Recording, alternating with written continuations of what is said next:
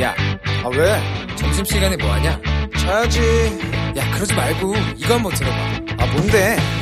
지금 당장 라디오를 켜봐 나른한 오후 깨울 시사 토크쇼 모두가 즐길 수 있고 함께하는 시간 유쾌하고도 신나는 시사 토크쇼 오태훈의 시사본부.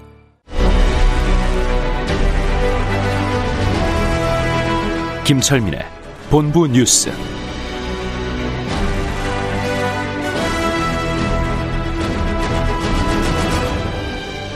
네, KBS 제1라디오 오태훈의 시사본부 2부 시작하겠습니다. 이 시각 중요한 뉴스를 분석해드립니다. 본부 뉴스, 뉴스의 핵심을 짚어보죠.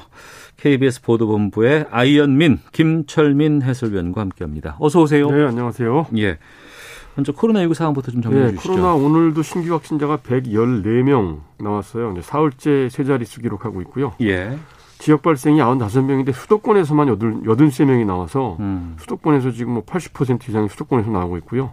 특히 이제 추석 명절을 코앞에 뒀는데 지금 뭐 곳곳에서 산발적 감염이 계속되고 있어서 방역 당국이 이제 긴장을 하고 있고 그래서 네. 오전에 이제 추석 특별 방역 대책을 발표를 했습니다. 그래서 정세균 총리가 직접 발표를 했는데 네. 지금 현재 수도권의 고위험 업종으로 이제 지정된 11개 업종에 대해서 집합 금지 명령이 현재 시행이 중인데 음. 이 추석 연휴 기간 동안 일주일 동안은 수도권 이외 지역에도 그 유흥 시설에 대해서 일주일간 한시적으로 집합 금지 조치를 내리겠다 네. 이렇게 이제 발표를 했고요. 그리고 이제 수도권에는 그 이번 명절 동안 이제 지방에 고향에 안 내려가는 분들이 많이 계실 테니까 음. 이런 분들이 몰- 몰릴 걸로 예상되는 놀이공원, 네. 그다음에 뭐 영화관, 식당 이런 데는 그 방역 수칙 준수를 하는지 여부에 대해서 철저하게 감독을 음. 하겠다 이렇게 밝혔습니다. 알겠습니다.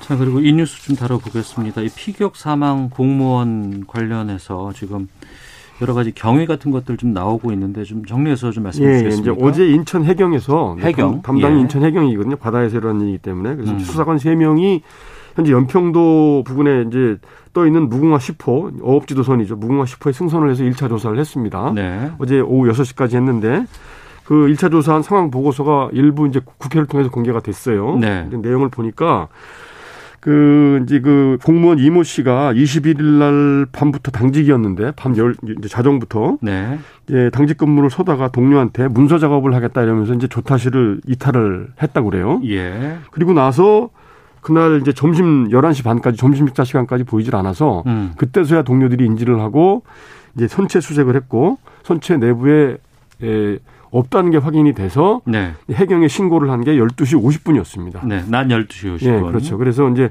정상적으로 당직 근무를 하다가 동료한테 문서 작업한다고 그러고 사라지고 난 이후에 이제 행적이 없는 거죠. 어. 그래서 이제 해경 수사관들이 어제 이제 그 무궁화 10호에 탑 이제 승선을 해서 어, 이 씨가 갖고 있던 수첩, 지갑, 옷까지 이런 것도 확보를 했는데 뭐 네. 휴대전화라든지 뭐 개인적인 메모 이런 건 발견이 안 됐고요. 음.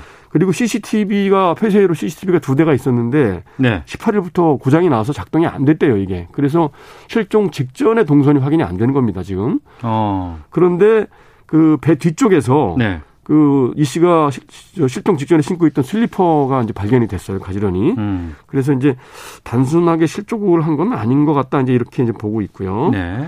어, 그래서 오늘 오후에 이제 오전에 그 해경 수사관 4 명이 또 추가로 그 무궁화 숲에 올라가서 이제 2차 조사를 하겠다, 이렇게 지금 하고, 있, 하고 있는 지금 중입니다. 2차, 그러니까 지난번에 1차 조사를 어제까지 어제 했었고 했고요. 오늘 또 오늘 2차 오전에 조사가 2차 조사를 다시 진행을 하고, 있다. 있고 그래서 예. 이제 그 선원들 간에 뭐 다툼이 있었는지 단순한 실족사인지 그럼 이제 진- 월북인지 이런 거에 대해서 이제 조사를 하고요. 예.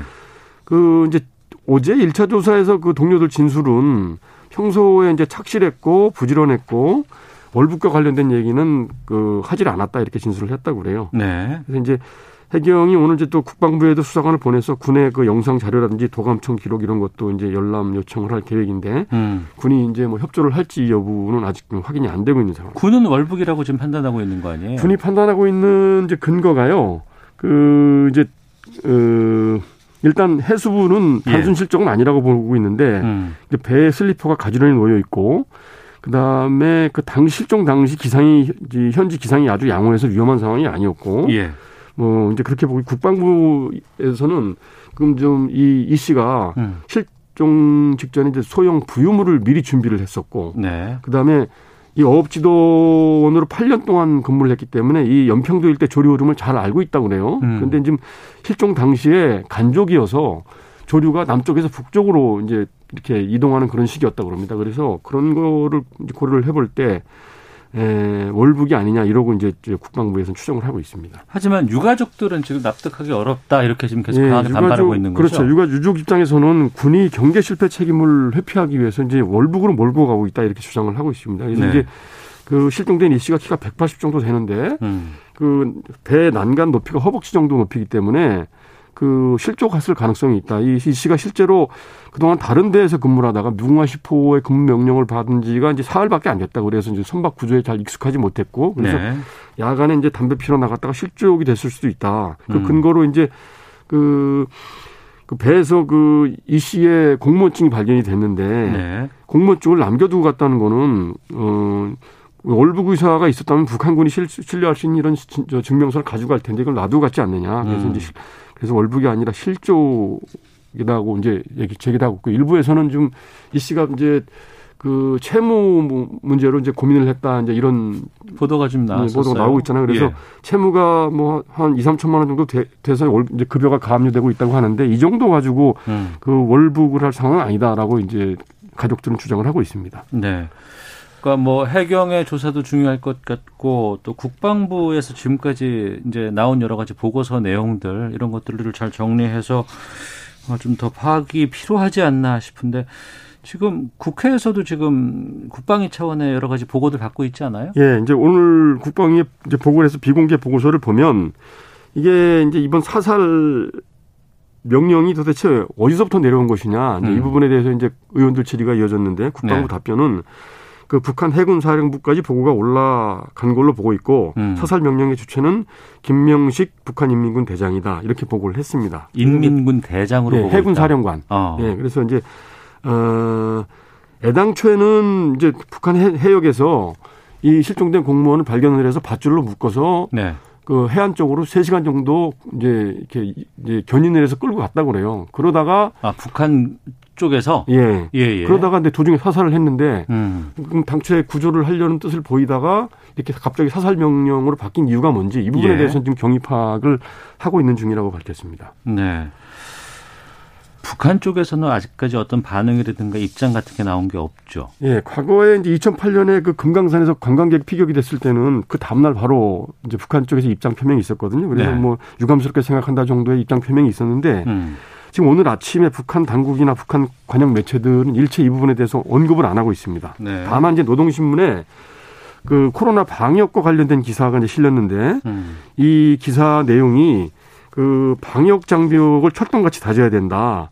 강이나 하천에 대한 그 방역 학적 감시가 굉장히 중요하다. 이 네. 강이나 하천에 떠, 이제 떠내려오는 물체나 오물 이런 것들에 대해서 방역학적으로 잘 처리를 해야 되고 음. 감시 초소를 증강을 해서 감시 역량을 보강해야 된다. 이런 기사가 있다고 그래요. 그래서 네. 이게 이 사건과 관련돼 있는 건지에 대해서는 지금 이제 해석이 분분한 상황입니다. 음.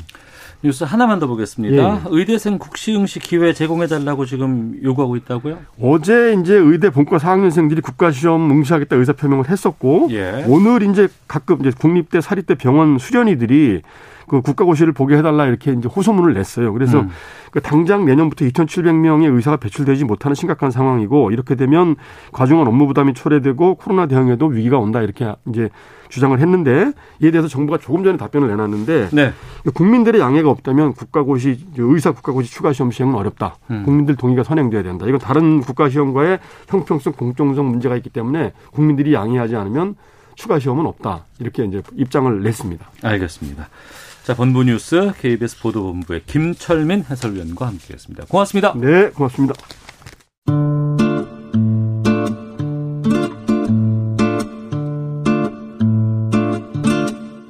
오태훈의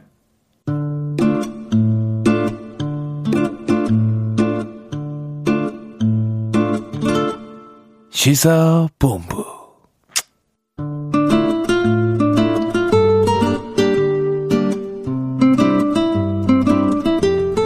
네, 1시 10분 됐습니다. 시사본부 청취자 여러분들의 참여 기다리고 있습니다. 샵 9730으로 의견 보내주시면 소개해드리겠습니다. 짧은 문자 50원, 긴 문자 100원, 어플리케이션 콩은 무료로 이용하실 수 있고요. 팟캐스트와 콩, KBS 홈페이지를 통해서 시사본부 다시 들으실 수 있습니다. 유튜브를 통해서 만나실 수 있습니다.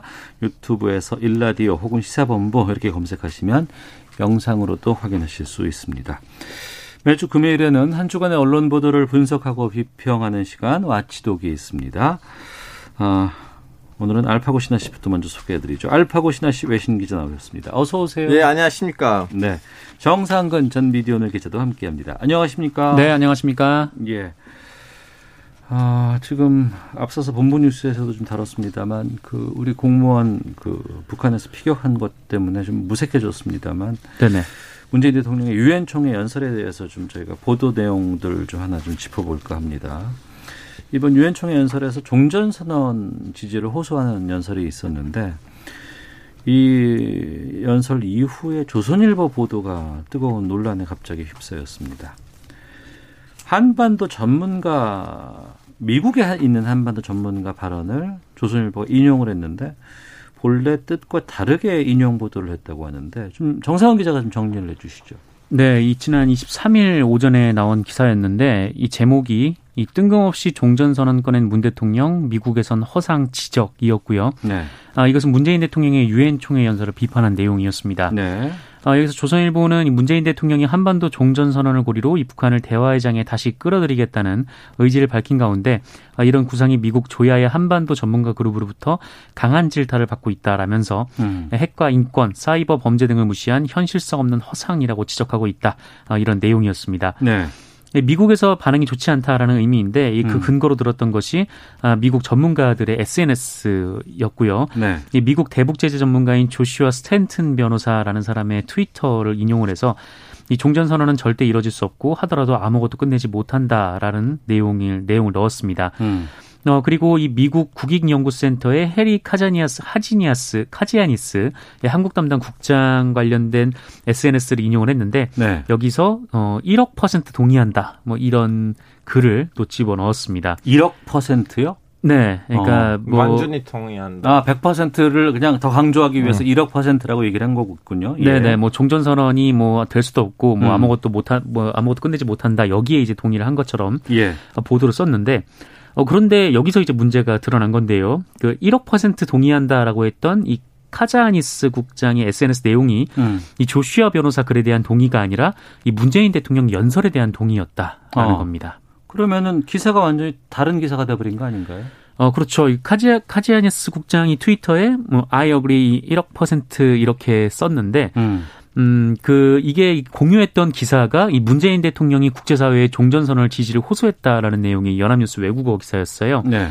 어, 게다가 이 카지아니, 카자, 어, 카지아니스 이 국장이 이 트윗 글을 쓰면서 음. 밑에 이제 해시태그를 하나 달았는데, 네. 어, end the Korean War라는 해시태그를 달았습니다. 그래서 어. 이 조선일보의 인용과 이 카지아니스, 카, 카지아니스 국장의 발언 취지가 완전히 달랐던 상황이었습니다. 기사를 쓸 때 이제 어떤 방향성을 이제 기자가 갖고 기사를 쓸 거 아니겠어요? 물론 이제 객관적인 그냥 뭐 중계식 보도도 있겠습니다만 그게 아니고 일정 정도의 어 이걸 좀 비판해야겠다라고 하면은 비판에 동의하는 사람을 이제 찾겠죠. 네. 네네. 그리고 나서 이제 거기에 대한 반응 같은 것들을 소개하고 누구는 이렇게 얘기했습니다. 누구는 이렇게 생각하고 있습니다라고 그 기사의 방향성을 뒷받침하는 내용들을 실을 거 아니에요. 네. 근데 이런 왜곡이 왜 나왔을까요? 이제 가지아나스 국장님이 없이는 좀 기사가 좀 찝찝해 보여서 그런지 음. 가지아나스 국장님까지 끌어당기려고 하다가 고가 다친 상황이죠. 코가 다쳤다. 예. 어. 아 왜냐면 이거는 그나마 음. 지- 최근에 있었던 그나마 괜찮은 사례인데 불과 2주 2주인가 3주 전에 또 이렇게 트럼프의 말을 네. 잘못 이용해서 트럼프가 왠지 좀 약간 선제 공격을 해서 뭐 80개 핵무기를 음. 던지겠다는 식으로 기사가 나왔잖아요. 예. 트럼프가 텔레비 앞에- 앞에서 아, 텔레비 앞에서 그러니까 예전에 했던 어떤 말을 음. 그런 식으로 또 이렇게 이상하게 꺾어서 어, 원래 좀 약간 이거보다 더 심각한 문제들이 종종 나오긴 하는데 네. 이제 좀 약간 주제가 너무 무거울 때는 음. 특히 외국어를 옮길 때는 훨씬 조심스럽게 해야 되죠. 네. 조선일보는 지금 그 이후에 이런 잘못됐다는 것들이 확인되고는 어떻게 뭐 기사를 바꿨습니까? 네, 수정을 했습니다. 수정을 했는데 음.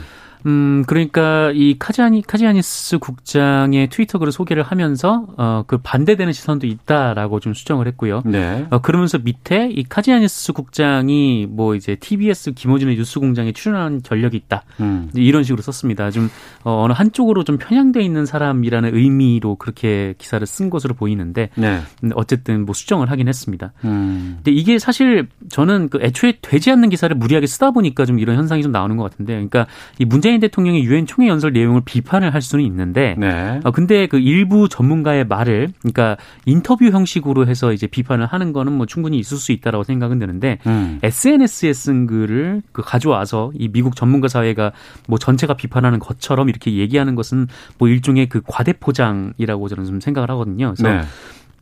우리나라도 우리나라 뭐 관련 이슈도 뭐 일부 인사들의 뭐 SNS를 자꾸 긁어와서 이렇게 뭐 기사를 쓰는 경우들이 굉장히 많은데 음. 어, 그것보다는 뭐 이분들이 어떤 정책에 대해서 비판을 한다면 그분들을 정식으로 인터뷰를 해서 이 발언의 진위가 무엇인지 또 이 자세한 근거는 또 무엇인지 좀 들어보고 이렇게 기사를 좀 썼으면 좋겠습니다. 예.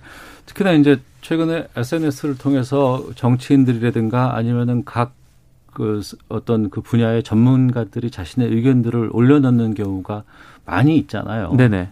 그 저도 이제 보면은 저랑 이제 같이 이제 공유를 하고 있는 분들이 어떤 글들을 쓴다 그러면 어, 이 글은 우리 시사본부에서도 좀 반영을 했으면 좋겠다라는 생각이 들면 직접 연락을 해서 그분과 인터뷰를 따고 하거든요. 네네 그렇죠. 근데 그냥 SNS 것만 따와서 그냥 기사를 쓰는 경우가 최근 들어서 부쩍 많이 는 것 같아요. 이건 어떻게 이, 보세요? 이 알파고 문제는. 사실은 전 세계적으로 일어나는 문제인데 한국에서 좀 약간 성향 성향이 좀 다를 뿐이지 음. 거의 이제 SNS 확산을 통해서 이렇게 정치인이나 아니면 전문가들랑 관련된 오버의 오보들이 많이 나와요. 그 이유는 이제 한국 건 좀 약간 성격이 다르긴 한데 SNS에서 사람 항상 진지하지는 못하거든요. 음. 아, 가끔씩 정치적 상황 아니면 현상을 좀 약간 약 올리듯이 좀 약간 에, 뭐라고 해야 되나 붕자를 하면서 비판할 때도 있거든요. 네, 친구에게 말하듯이 그냥 자신의 음. 의견을 편하게 쓰는 경우도 종종 있죠. 뭐 예, 예, 를 예. 들어 어떤 정치인이 잘못을 했는데 그 어. 기사를 이제 태그를 하면서 아 이거 잘했다 이런 음. 식으로 쓰는데 그건 이제 글로는 느끼지는 않거든요. 아, 말과 표현과 달리 글로는 느끼지 않는 것들이 예. 포함될 수 있다. 이제 그 SNS의 발로 수들이 그 정치인 아니면 그 전문가의 발로인들이 그걸 뭔 말인지 알고 아 놀리고 있다는 식으로 보고 넘어가는데 음. 기자들이 그걸 모르고 뭐 무슨 무슨 누군가가 어떤 어떤 정치인의 행동을 뭐 지지했다, 지지 음. 선언을 했다 이런 식으로 오바를 많이 내기도 하는데 네. 이번 건 좀 약간 상황이 달라 이거 대놓고 음. 좀 약간 오독을 한 거죠. 네. 어. 그래요. 직접 그 기사를 쓰기 위해서는 그 해당 그냥 그 내용, 어, 트윗 내용이라든가 아니면 이런 것 말고 그냥 직접 연락을 하고 확인하고 인터뷰를 따와서 쓰는 게 바람직하지 않겠어요? 그렇죠. 뭐 지금 뭐 SNS에 올리는 글들은 뭐 개인적인 글들도 많고 그리고 뭐 주변 사람들과 같이 보기 위해서 좀 얘기를 하는 측면도 많고 뭐 그러다 보니까 좀 이게 감정적으로 좀 격양된 단어들도 많이 쓰이는 편이기도 하고 음. 좀 그런 식의 SNS 글 내용들을 그냥 그대로 긁고 와서 사회적 혼란이나 갈등을 더 부추기는 오히려 그런 효과를 내고 있거든요. 그래서 음. 어, 실질적으로 뭐 어떤 뭐 그분의 의견이 SNS에서 좀 논리적이고 뭐 일리가 있다라고 생각을 한다면 뭐 직접 연락을 해서 그 표현을 넘어서서 이 정확하게 그 진위가 무엇이고 또 어떤 점을 좀 그 뭐 대중들에게 좀 전달을 할 건지 이 언론에서 좀 고민을 하고 이게 기사를 좀 썼으면 좋겠습니다. 알겠습니다. 좀 발로 뛰는 기사들이 좀 많이 나왔으면 좋겠고, 네네. 어, 또 그렇지 못한 기사들 가운데는 또 제목만 자극적으로 쓰는 기사들도 또 워낙 많아서 좀 고민이 되네요. 알겠습니다. 자, 다음 주제 가보겠습니다. 법무부가 오는 28일 징벌적 손해배상자를 전면 확대하는 상법 개정안을 입법 예고를 했습니다. 상법 개정안입니다만 언론사도 여기에 해당이 됩니다. 저희 와치독 시간에도 몇 번 다뤘는데 어, 시민단체 중심으로 뭐 논의를 하거나 뭐 그동안 얘기들은 많이 있어 왔는데 네. 법무부 입법 예고는 좀 차원이 다른 전개가 아닌가 싶은데. 그렇죠. 뭐 아무래도 이 주무부처에서 법안이 발의가 되면 이 주무부처 안을 중심으로 법안들이 논, 그 논의가 되는 경우들이 굉장히 많고 네. 또 정부 발의 법안이 또 주목도도 초기에 이제 언론들의 좀 주목도가 좀 높기도 하고요. 어 그리고 특히 이제 법무부가 제출한 안이기 때문에 이 정부에서도 좀 강한 의지를 갖고 있고 좀 준비를 통해서 나온 그런 안이라고 해석될 여지도 있고 뭐 그렇습니다. 음. 어, 민주당은 오는 10월 국 정감사를 마치면 본격적으로 논의하겠다고 합니다. 그러면 내년쯤에 징벌적 손해배상 판결을 받는 언론사가 나올 수도 있지 않을까 싶기도 한데 어떻게 손해배상을 한다는 건가요?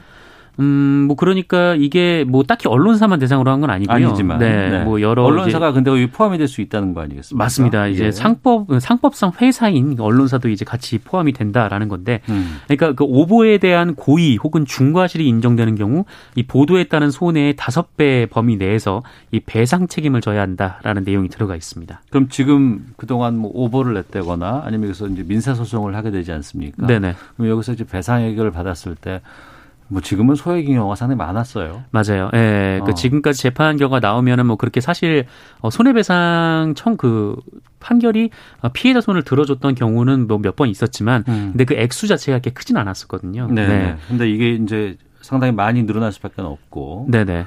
그런데 여기에 대해서 이제 언론계에서는 언론 자유의 위축이다. 뭐 이렇게 지금 주장할 수밖에 없을 것 같은데 알파오 기자는 여기에 대해서 어떤 의견입니까? 선생님 사실은 이런 법안이 좀 약간 외국에도 그런 것들이 있긴 하는데 한국 언론인들이 이 법안을 가지고 예민하게 받아들이는 이유는 에, 법안보다는 음. 어, 좀 약간 법 제도에 대한 신뢰도가 떨어졌기 때문이에요. 법 제도에 대한 신뢰도가 예. 떨어졌다. 그래서 사람들이 저는 이제 좀 약간 선배들한테 물어봤어요. 젊은 이제 나이 또래 친구들한테 물어봤는데 에, 다들 아 이 법안을 가지고 이제 언론인들을 때리는 거 아니냐 일종의 좀 어. 약간 막대기처럼 언론인들을 저절하는 데 있어서 쓸 수 있는 거 아니냐 왜냐하면 그 법에 대한 문제가 없지만 그 악연이 될까봐 걱정이 된다는 말을 많이 들었습니다. 음. 정상훈 기자는. 그러니까 이게 음 고의 중과실일 경우 라는 얘기를 좀 달았는데 이 고의 중과실이란 점을 좀 판단하기가 매우 어려울 것 음. 같다라는 생각이 좀 들어요. 그러니까 음 그렇기 때문에 이 실제로 이 법이 그 언론에 적용되는 것도 아주 뭐 예외적인 상황일 것이고 아, 해당 기사가 뭐 오보냐라고 해도 그 오보임을 가릴 수 있는 충분한 취재를 했느냐 혹은 그 오보임에도 불구하고 이 반론을 청취하기 위해서 노력을 했느냐 뭐 여러 가지 면이 종합돼야 하기 때문에 네. 음, 이 정도로 해가지고 이 징벌적 손해배상을 맞는 것 자체가 좀 매우 어려울 것이다라고 음. 좀 저는 좀 생각을 하고 있어요. 근데 뭐 그러니까 특정 의도를 가진 언론사가 이 거짓으로 사실을 지어내고 누군가를 공격하기 위해서 악의적인 언어로 기사를 썼을 때 네. 이 징벌적 손해배상을 청구를 한다라는데 이거를 하나하나 증명하기가 매우 어려운 좀 그런 상황인 거죠. 그래서 음. 그렇게 보면은 이 법무부가 좀 언론사가 너무 과민 반응하는 거 아니냐라고 네. 얘기를 했는데 예. 그렇게 따지면은 이 법무부의 해설이 맞을 겁니다. 근데 음. 다만 좀 그런 건 있습니다. 그러니까 이거를 어, 어떤 증명을 해야 할 때 그 뭔가 이게 악의적이냐 아니냐를 증명을 하고 또 논의 과정에서 어떤 게 있었냐라고 증명을 해야 할때 어, 일종의 이제 내부 회의 자료나 이제 카톡 대화 같은 내용들을 증거로 제출을 해야 될 경우들이 있을 거예요. 근데 어. 네, 그 이 경우에 대한 뭐 다른 뭐랄까 해도 그 제보자 이제 보호라든지 좀 음. 여러 가지 것들이 취재원 보호 같은 것들이 생명이라는 얘기를 기자들은 많이 해왔었잖아요. 네, 네. 이제 그런 우려 그런 측면에서는 뭐 우려가 있을 수도 있다라고 생각은 듭니다. 음, 언론뿐 아니라 유튜브까지도 여기에 포함된다고 해서 또 얘기가 나오고 있는 것 같은데 표현의 자유에 대한 침해냐? 아니다. 지금 언론에 솔직히 요즘 너무나 자유롭게 많이 쓰고 있는데 막 쓰고 있지 않느냐라는 것들이 충돌될 수 있을 것 그래서 저는. 오히려 언론인들의 걱정을 이해하고 유튜버들의 걱정을 이해하지 못해요. 왜냐하면 어. 그동안 진짜 아무 규제 없이 어, 사람들이 그 그냥 감, 캠코더 하나를 가지고 거기에다가 막 말을 하고 어, 다음에 그 말이 좀 약간 해시태그를 잘 가- 에, 걸어가지고 유포가 너무 잘 되고 그걸로 이제 좀 약간 피해보는 사람들이 있었어요. 근데 음. 그 피해보는 사람들이 그걸 음, 뭐라고 해야 돼? 그 피해를 극복할 수 있는 가이드라인 같은 거 없었거든요. 네, 네. 저는 언론인들의 민감한 그런 반응을 이해하고 어느 정도 동일하지만 오히려 이 계기로 좀 약간 유튜브 들 중에서 너무나 자극적이고 진짜 가짜 뉴스를 유포한다는 걸로 유튜브를 하는 사람들 중에서 몇 명이 이 법에다가 걸리고 음. 다음에 좀 공개적으로 좀 약간 징벌을 받고 그걸 통해서 좀 약간 유튜브 세계도 좀 약간 제정신 차렸으면 좋겠어요. 예. 언론인들이 여기에 대해서 여러 가지 뭐 언론 자유 위축이 있을 수 있다라고 우려하는 부분들은 또 있을 수 있습니다만 네. 또 한편으로 국민들이 또 여기에 대해서 여러 가지 시각들이 좀 다양하게 나오는 것도 사실인 것 같습니다. 또 오죽하면은 언론사들끼리 팩트 체크를 하잖아요. 우리도 네, 할 그렇죠. 정도로. 근데 그런 식으로 어좀 왜곡되거나 잘못되거나 이런 유, 언론 기사들이 계속 유통되고 있다는 현실이 여기에 반영됐다는 방증일 수도 있다는 생각이 들어서 좀 답답하기도 하거든요. 그렇죠. 뭐 관련해서 좀 여러 가지 논란이 있었을 때 뭐 어떤 분들은 이 보도가 뭐 누군가의 좀 인생을 뭐 잘못 어, 망치는 일 결과로 이르게 됐다. 뭐 음. 이렇게 얘기를 하시는 분들도 있고 또 어떤 분들은 뭐 이렇게 뭐 그렇지 않다라고 얘기를 하시는 분들도 있긴 한데 어, 결론은 결국은 좀 그런 부분이 중요할 것, 그 중요할 것 같습니다. 그러니까 표현의 자유는 중요한데 그러니까 네. 이 법원이 의견과 가짜 뉴스를 구분 못할 정도로 뭐 이렇게 뭐 한심하거나 뭐 그런 상황은 좀 아니거든요. 그러니까 음.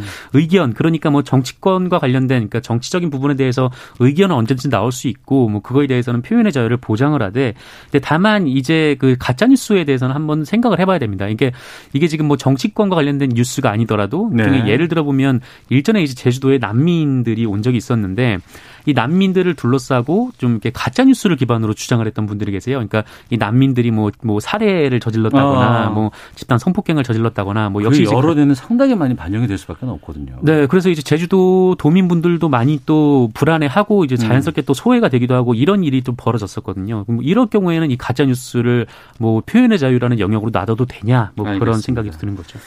현재까지는 법무부 개정 아니고 이제 국회를 통과해야 되는 이제 단계가 좀 남아 있는데 또 그때 다시 한번 좀 다뤄보도록 하겠습니다. 자 마치도 여기서 마치도록 하겠습니다. 정상근 전 미디어널 기자 또 자만 아메리카의 알파고 시나시 외신 기자 두 분과 함께 함께했습니다. 두 분 말씀 고맙습니다. 예, 고맙습니다. 감사합니다. 헤드라인 뉴스입니다. 북한의 우리 공무원 피살 사건에 대해 민주당은 국회 차원의 대북 규탄 결의안을 추진하기로 했습니다. 야당은 뒤늦게 사건이 공개된 걸 이해할 수 없다며 대통령이 분초 단위로 설명하라고 촉구했습니다. 국회 외교통일위원회는 오늘 오후 전체 회의를 열고 북한군이 우리 국민을 총격 살해한 사건과 관련해 긴급 현안 질의를 합니다. 정보위는 박지원 국정원장을 불러 비공개 간담회를 진행합니다. 상온 노출 사고로 사용이 중지된 인플루엔자 백신 중 일부 물량이 시중에 유통된 것으로 드러났습니다. 질병관리청은 이런 사실을 확인하고 유통된 물량과 접종 인원을 확인하고 있습니다. 코로나19 사태로 매출이 감소한 영세 소상공인과 사회적 거리두기 강화 조치로 어려움을 겪은 소상공인에게 오늘부터 최대 200만 원의 세희망 자금이 지급됩니다. 어제 72만 명이 신청했습니다. 지금까지 헤드라인 뉴스 정원 나였습니다. 이어서 기상청의 강혜종 씨 연결합니다. 네, 먼저 미세먼지 정보입니다. 전국적으로 좋음 단계를 보이고 있습니다. 서울의 경우 시간 평균 4마이크로그램, 대전 9마이크로그램, 광주 5마이크로그램 등으로 매우 낮은 수치입니다. 내일까지도 대기 상태 청정하겠습니다.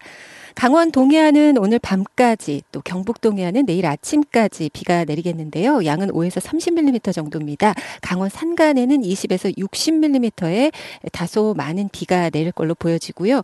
오늘도 충청과 호남 지방으로 소나기 예보 있습니다. 서울 등 그 밖의 지방은 가끔 구름만 많이 끼고 화창한 날씨 되겠습니다.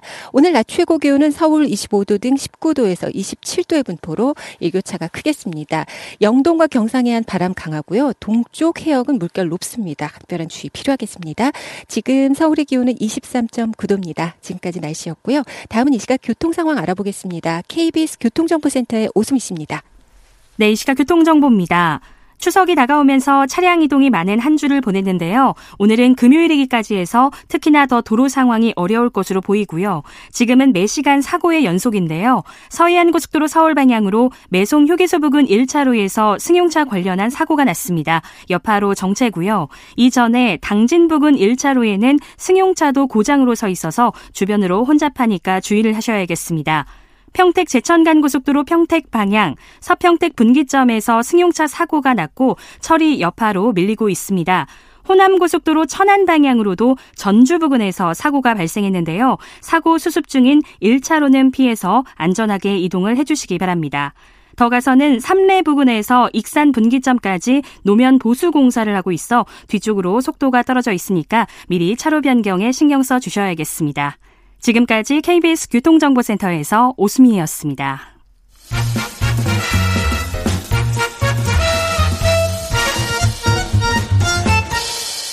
오태훈의 시사 본부. 68년째 연기를 하고 계신 배우가 있습니다. 정확하게 말하면 68년 동안 활발하게, 꾸준히, 왕성하게 활동을 하고 있는 배우십니다. 지금도 현역으로 일하면서 당당히 그 성과를 인정받아서 이번에 그 한국 방송대상 시상식에서 내레이션 부문 수상자로 선정되시기도 했습니다. 자, 오태훈의 시사본부 금요 초대석. 오늘은 존재만으로도 참 감사하고 소중한 분입니다. 배우 김영옥님과 함께하겠습니다. 어서 오세요. 어, 네. 안녕하세요. 감사합니다. 예. 다른 것보다 어, 그래요. 어, 68년이라 그러니까 정말 너무 그 그걸로 나이만으로도 끔찍하게 오래 일을 했는데 네. 어, 의미 깊게 이번에 나레이션으로 또 상을 주시는데 네. 어, 남다르게 내가 감회가 다르더라고요. 그 왜냐 아 이제 그 성우 생활, 아나운서 생활 뭐 모든 거를 하면서 이렇게 어떤 그런 총 결산이 네. 내레이션을 하는데 나오지 않았나 싶어서 이한 가슴 속에 아나운서를 했을 때, 성우를 했을 때 그런 게 늘 어, 남아 있었는데 네, 네. 나레이션으로 그걸 풀고 있었어요, 사실은. 어. 근데 그걸 또 아주 상은 잘했다고 주는 거 아니에요? 아, 그럼요. 그러니까 예. 너무 기쁘더라고. 그래서 내가 참 기뻤습니다. 예. 네. 이번에 그 수상하신 작품이 EBS의 건축 네, 탐구 건축 집. 집이라는 거예요. 집을 예. 어. 집을 지으면서 예.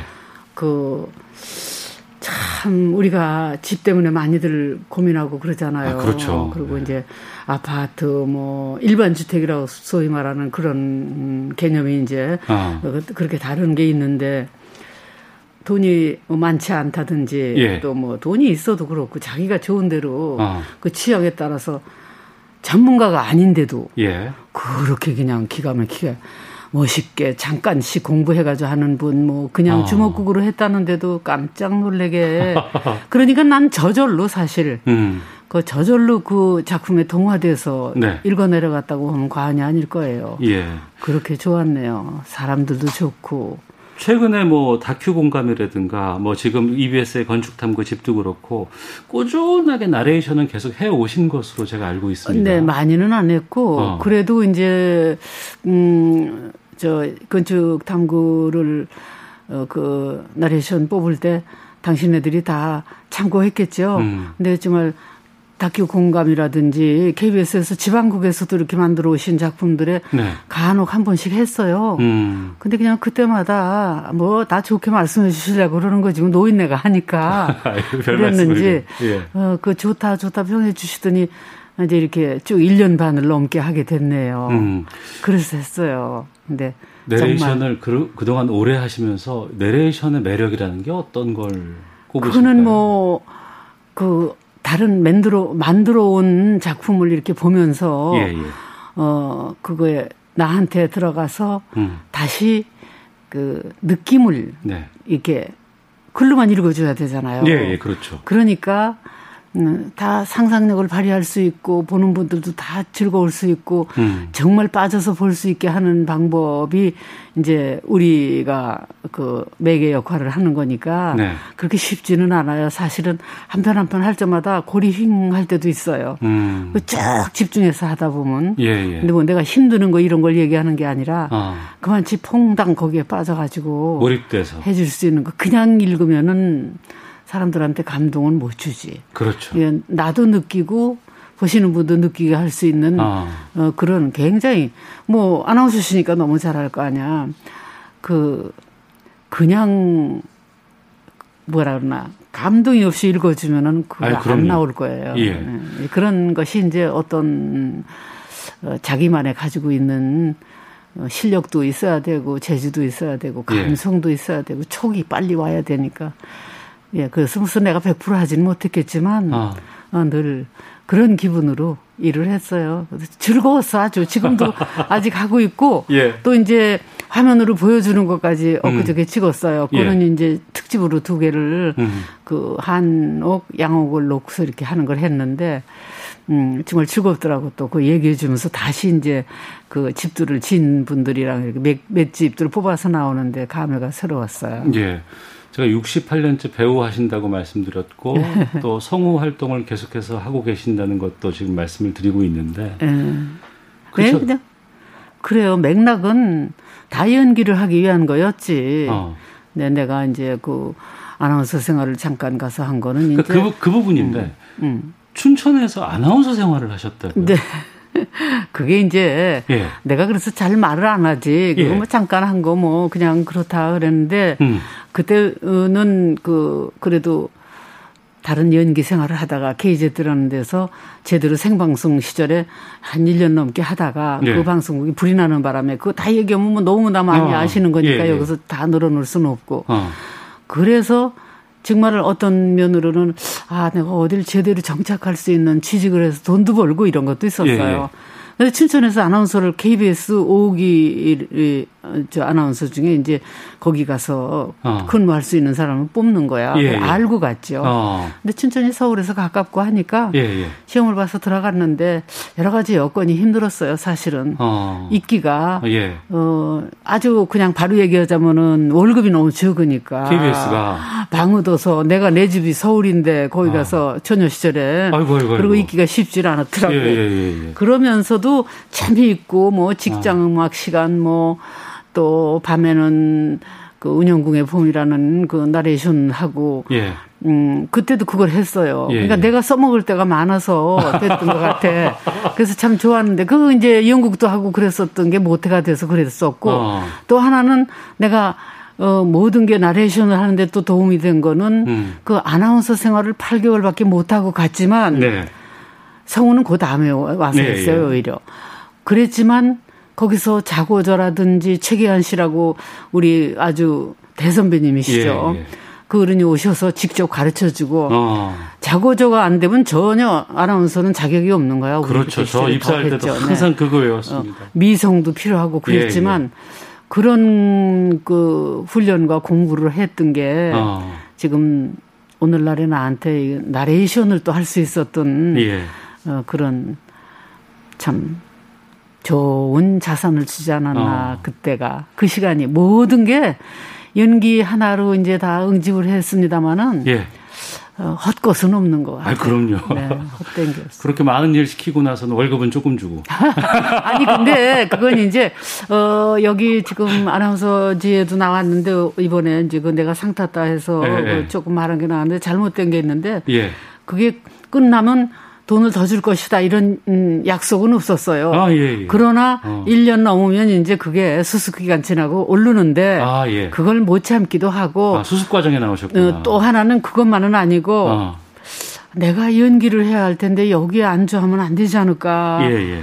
어, 그런 게 모르는 사이에 어. 자꾸 걱정이 되더라고. 예. 꼭 연기를 하고 싶었거든. 근데 자꾸 이제 여기저기서 성우들 많이 그때 왕성하게 활동들 하고 어. 그러고 있을 때니까 부러웠지. 예.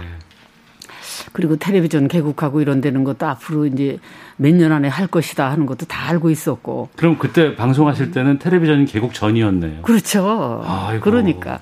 그 개국은 글쎄 KZ들하고 RCA하고 한국일보사에서 제휴해가지고, 어, 우리나라에 RCA 텔레비전이 8,000대밖에 안 돌았을 시절에. 예, RCA 알고 예. 있습니다. 그거를 그때 할 때에 요즘 분들은 하다가 모르세요. 불이 났으니까 예, 예, 예. 달전 어, 어. 뭐야 그때 그냥 아주 절단이 났었지. 그러니까 예. 다시 못하고 어. 그 후에 이제 KBS, JTBC, JTBC가 지금이 아니고 그때 TBC라고 TBC. 나오고, 네. 예, 예, 예. TBC 이제 그 다음에 한참 있다가 MBC가 개국했죠. 아. 근데 내가 MBC 성우로 간 다음에 뭐 오기 저 음, 기독교 방송 성우도 하고 예. MBC 막 넘어가는데 MBC로 이제 다, MBC에서 다시 뽑으니까 또 이화임은 또내 마음에는 그때가 MBC가 큰 물 같아서 어. 그거 갔다가 그래서 저쪽에서 이제 뭐 좀 KBS에서도 조금 활동했어요. 그런데 네, MBC에서 이제 성으로 들어갔는데 우리가 전속이니까 음. 어, 못 가게 하죠. 그땐 다 전속이었어요. 네, 탤런트도 전속이었고. 근데 전속 꿈이 또 무서워서 어. 그만두고 못 나가고 한 세 편 했나 KBS? 어, 그리고 그냥 못 가고 생방송 시절에. 예. 그리고 MBC 개국할 때까지 기다리고 있다가 개국하면서 오늘날까지 왔어요. 그리고 이제 그 과정에 이제 TV가 생기고 나고 네. 또 이제 TV에서 특히나 저희들이 제가 기억하는 건 음. 잊을 수가 없죠. 마신거야 제트. 그리고 로버트 태권 V. 그러니까 애기야 애기 지금 내가 다들 애기지 뭐 태권 부위를 얘기할 때면은 내가 그게 40살에 40살 그 전후해서 예, 예. 그 태권 부위를 음. 40살에 녹음했고 예. 영화 어. 그리고 이제 그 전에 뭐 마린보이 무슨 그 바다의 왕자 더빙 해가지고. 예, 바다의 예. 왕자 마린보이 예, 예. 어, 이상한 그, 나라의 폴. 음, 아이 뭐 별거 다 했어요. 아, 네. 남자 아이라면 아주 그냥 다 했고 예. 또 그렇다고 내가 남자 아이만 했나 그렇게들 아는데 그거는 아니고 어. 그 유명한 배우들 예, 예. 어, 외화 더빙도 어, 많이 페이턴 플레이스니 뭐니 연속극 할 때또 예, 예. 아니면은 어, 루시 예. 나오는 그 아주 재밌는 프로 있었잖아요. 그런 게 친구 역할 루시는 남은희 씨가 하고 뭐 이렇게 어. 하는 걸로 외화 더빙을 오래 했어요. 많이도 했고. 예. 그러면서 이제 그때 남자 아이들이면 되게 다 내가 어. 어. 떻게 남자 아이를 하라고 그래서 이제 하기 시작을 했고 라디오 드라마에서도 어 이제 먼저 남자 아이를 많이 했지요. 어. 그래서 그게 이제 또 주야했지 다 듣고 아니까 그러니까 저희는 그 목소리를 기억하고는 있습니다만 지금 그, 그 얘기를 당- 너무 많이들 하셔. 당시에 그 남자 아이의 음성 이걸 저희가 좀 직접 준비를 했어요. 어. 예, 현쌤하고 좀 같이 좀 들어보겠습니다. 네. 예. 로버트 태권 부이 음, 내 놈이 바로 말콤 우리 아버지를 돌아가시게 하고 인류 평화를 깨부순 놈 악당 잘 만났다 기다려라 내가 직접 상대해 주도록 하마 자 말콤 지금 너로 말미암아 죽어간 사람들을 향해서 사죄해라 그것이 조금이라도 내 죄를 더는 길일 것이다 어유 또 길게 나오네. 아 지금 들어봐 이 할머니 목소리지. 그냥. 근데 그냥 그냥 한 거예요. 그냥. 어, 이게 로버트 태권브이에 나오는 예, 음성인데. 예, 로버트 태권브이를 다 녹음을 했는데 예, 예. 그게 대개 보면요 남자아이를 한다 그러면 꾸며서 하잖아. 음. 내가 뭐 그랬는데 뭐 이러고 만들어서 해요. 예, 예. 근데 만들지 않고 어. 그냥 이 여자 목소리로 예. 그 분위기만 어. 이런 애구나. 그럼 난 우리 아들 이렇게 그때 우리 아들이 여덟 살이었대는데 이렇게 보면은 예, 예. 엄마 그냥 그러고 말하는 게 이렇게 어. 드라이하지. 예, 예. 엄마 뭐 봤나 우리가 아, 떨지 예, 예. 않잖아. 그거를 나는 캐치한 거야. 이건 꾸미지 말고 해봐야겠다. 그리고 자꾸 남자아이를 하면 그렇게 했더니 예. 그게 이제 뭐 먹혔다 그럴까. 어. 그래서 그 해달라 그래서 했는데 지금 들어보면 그 목소리가 변성기가 지나지 않은 어린 아이인데. 그치. 그러니까. 근데 왠지 딱 목소리를 듣고 있으면 얘는 정의로울 것 같고 뭔가 불의를 못 참고 열심히 할 것 같은 느낌이 딱 네. 들어요 소리에서. 예. 어. 그것도 그래. 이렇게 보다 보면은 예. 저도 모르게 그냥 거기 빠져가지고 어. 그렇게 할 수 있어야 돼요. 예. 어, 연기자는 나는 그렇다고 봐. 뭐를 크게 생각하고 뭘 만들어서 뭘 어쩌고 그러는 게 아니라 공부도 해야 되지만 음. 네. 어, 일단 초기 딱 와가지고 그 감성적으로 빠질 수 있어야 된다는 거. 어. 자기가 진짜 그 역, 그 역할에 개가 되는 거. 예, 예. 어, 무엇이든지 그렇죠. 지금 뭐 저것뿐 아니라 내가 연기하면서 지금 할머니 그런 거 하는 것도 어, 그래요. 내가 뭐 학술적으로 뭐를 공부해서 많이 아는 게 아니라 사람 사는 것에 대한 거를 이렇게 어, 보면서 느낌, 어. 음, 또 거의 모방이지만 그래도 그게 내가 돼가지고 이렇다면 어떨까 하는 거를 생각하면서 하면 공감해 주시는 그 우리 시청자분들하고 예. 같이 느끼니까 좋아하고 음. 또 여- 아직까지도 봐주시지 않나. 네, 알겠습니다. 한국 방송대상 이번에 수상하셨습니다. 68년차 배우 김영옥님과 함께 말씀 나누고 있는데요. 그러면 학교 때부터 연기 활동은 하신 거예요? 학교 때 연기 활동을 계속 하는 게 아니라 어. 학교 중학교 3학년 때 예. 학교 예술제가 있었어요. 예. 그런데 소공녀라는 연극을 하는 거야. 아, 연극. 근데 나는 이제 어 노래를 좋아해서 내가 음. 잘해서가 아니라 워낙 좋아하는데 뭐 그렇게 또 아주 또 저기 형편없진 않으니까 합창단에 들어가 있는데 예. 합창단이 좋아서 그거 하고 있는데 자꾸 저기 우리 국어 선생님이 어. 남자 선생님인데 부른다고 그래. 예. 그래서 왜 그러냐고 그랬더니 연극을 하라는 거야. 어. 안 한다고.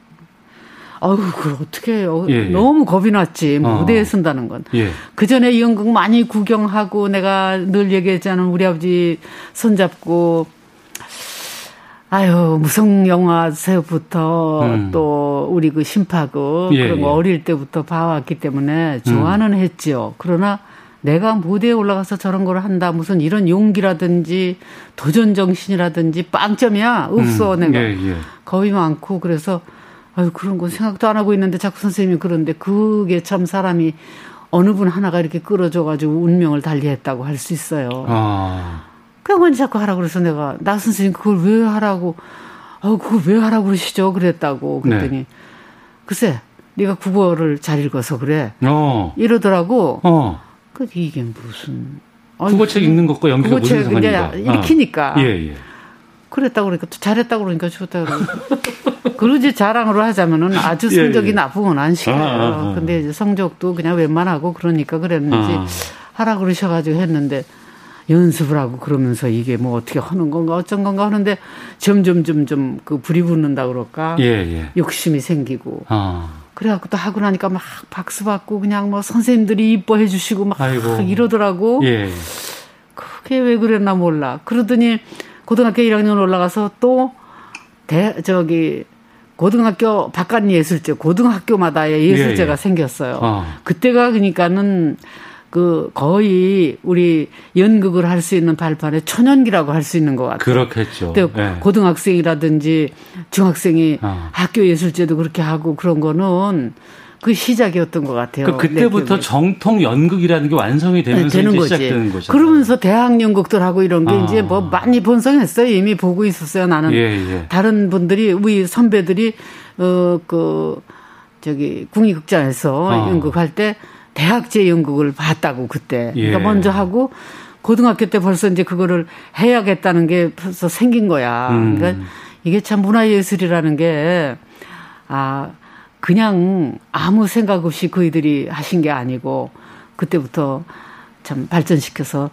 사람이 감성으로 풍부한 삶을 살게 한 거는 문화예술 아니에요. 예, 그럼요. 그래서 지금도 물론 그렇지만 지금은 말할 수도 없지만 어, 어. 그때가 시작이 아니었나. 그러니까 그때가 그러고 보면 말씀을 들어보니까 네. 모든 그 문화예술의 시작을 알리는 1세대 그때신 것 같아요. 네, 참 아, 잊지 못할 시간들이었네요. 그렇게 해서 오늘날까지 나는 참 여기서 자랑으로 얘기하면 오래 묵었다는 것밖에 얘기하기 없어. 그러니까 꾸준히 오랜 시간 오래 동안 묵었는데 이거밖에 안 됐어요. 다양한 음. 활동들을 많이 하셨고 정말 또 놀라운 건 죄송한 말씀입니다만 그렇게 막 주연으로 막 특출나게 막 무언가를 이렇게 이루신 것보다는 꾸준하게 이걸 해주신다는 게 너무 놀랍고요. 특히나 음. 이제 세대를 막론하고 많은 분들이 좋아하시는 배우시잖아요. 어, 그거를 죄송하다고 그러시는데, 네. 저는 저대로의 그, 저, 자부심이라고 하면. 아, 그럼요.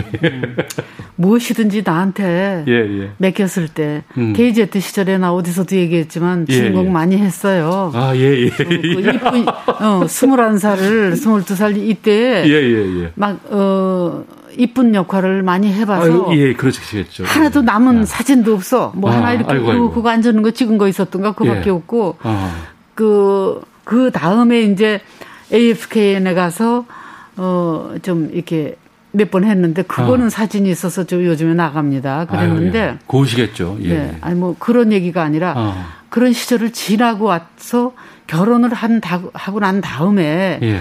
음, 그, 그러니까 조금 진부한 거지, 나, 이, 내가 생각한 거로는.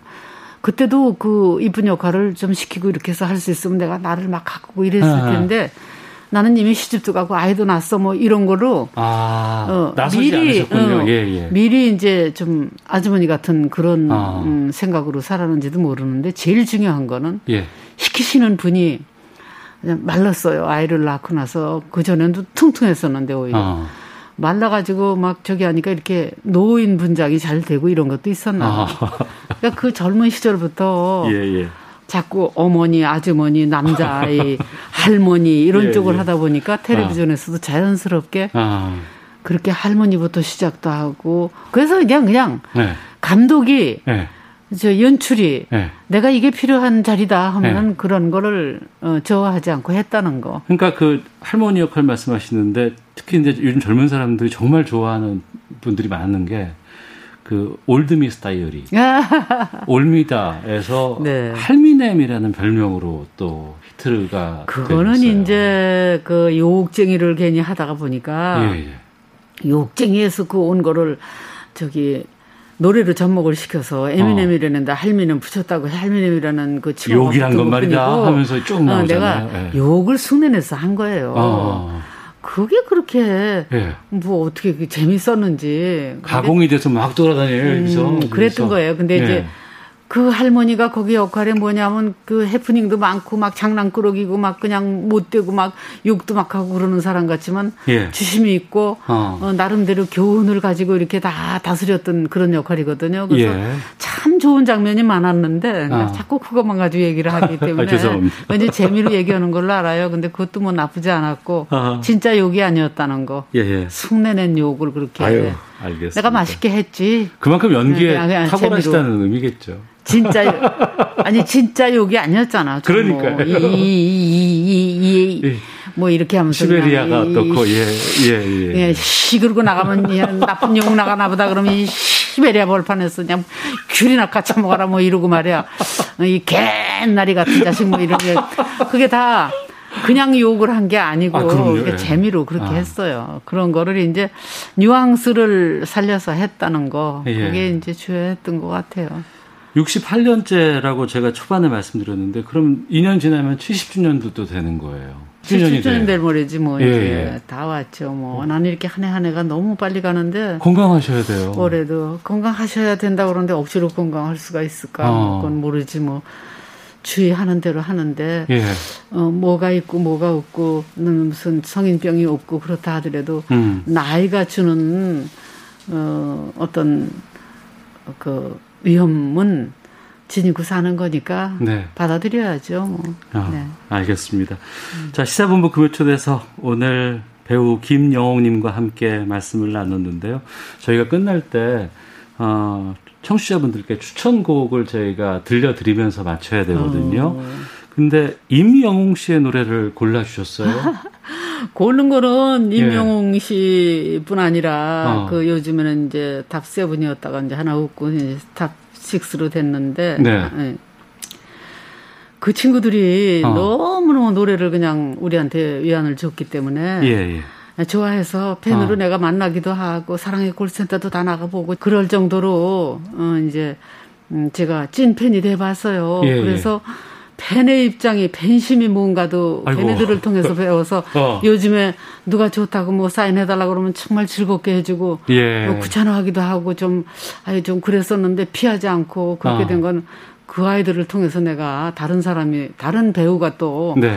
어, 된 기분도 있고 아, 그 아이들한테 너무 감사해요. 이번에 이 코로나로 인해서 예. 나뿐이 아니라 이 찐팬들은 내가 얘기해 보면 그 기가 막힌 가수분들이건 아니건 그냥 음. 평민들 너무 좋아하는 분이 많더라고요. 예. 그래서 어, 어쩔 수 없지 뭐. 어. 노래가 좋은 건 좋은 거고. 그 중에서도 이제 예.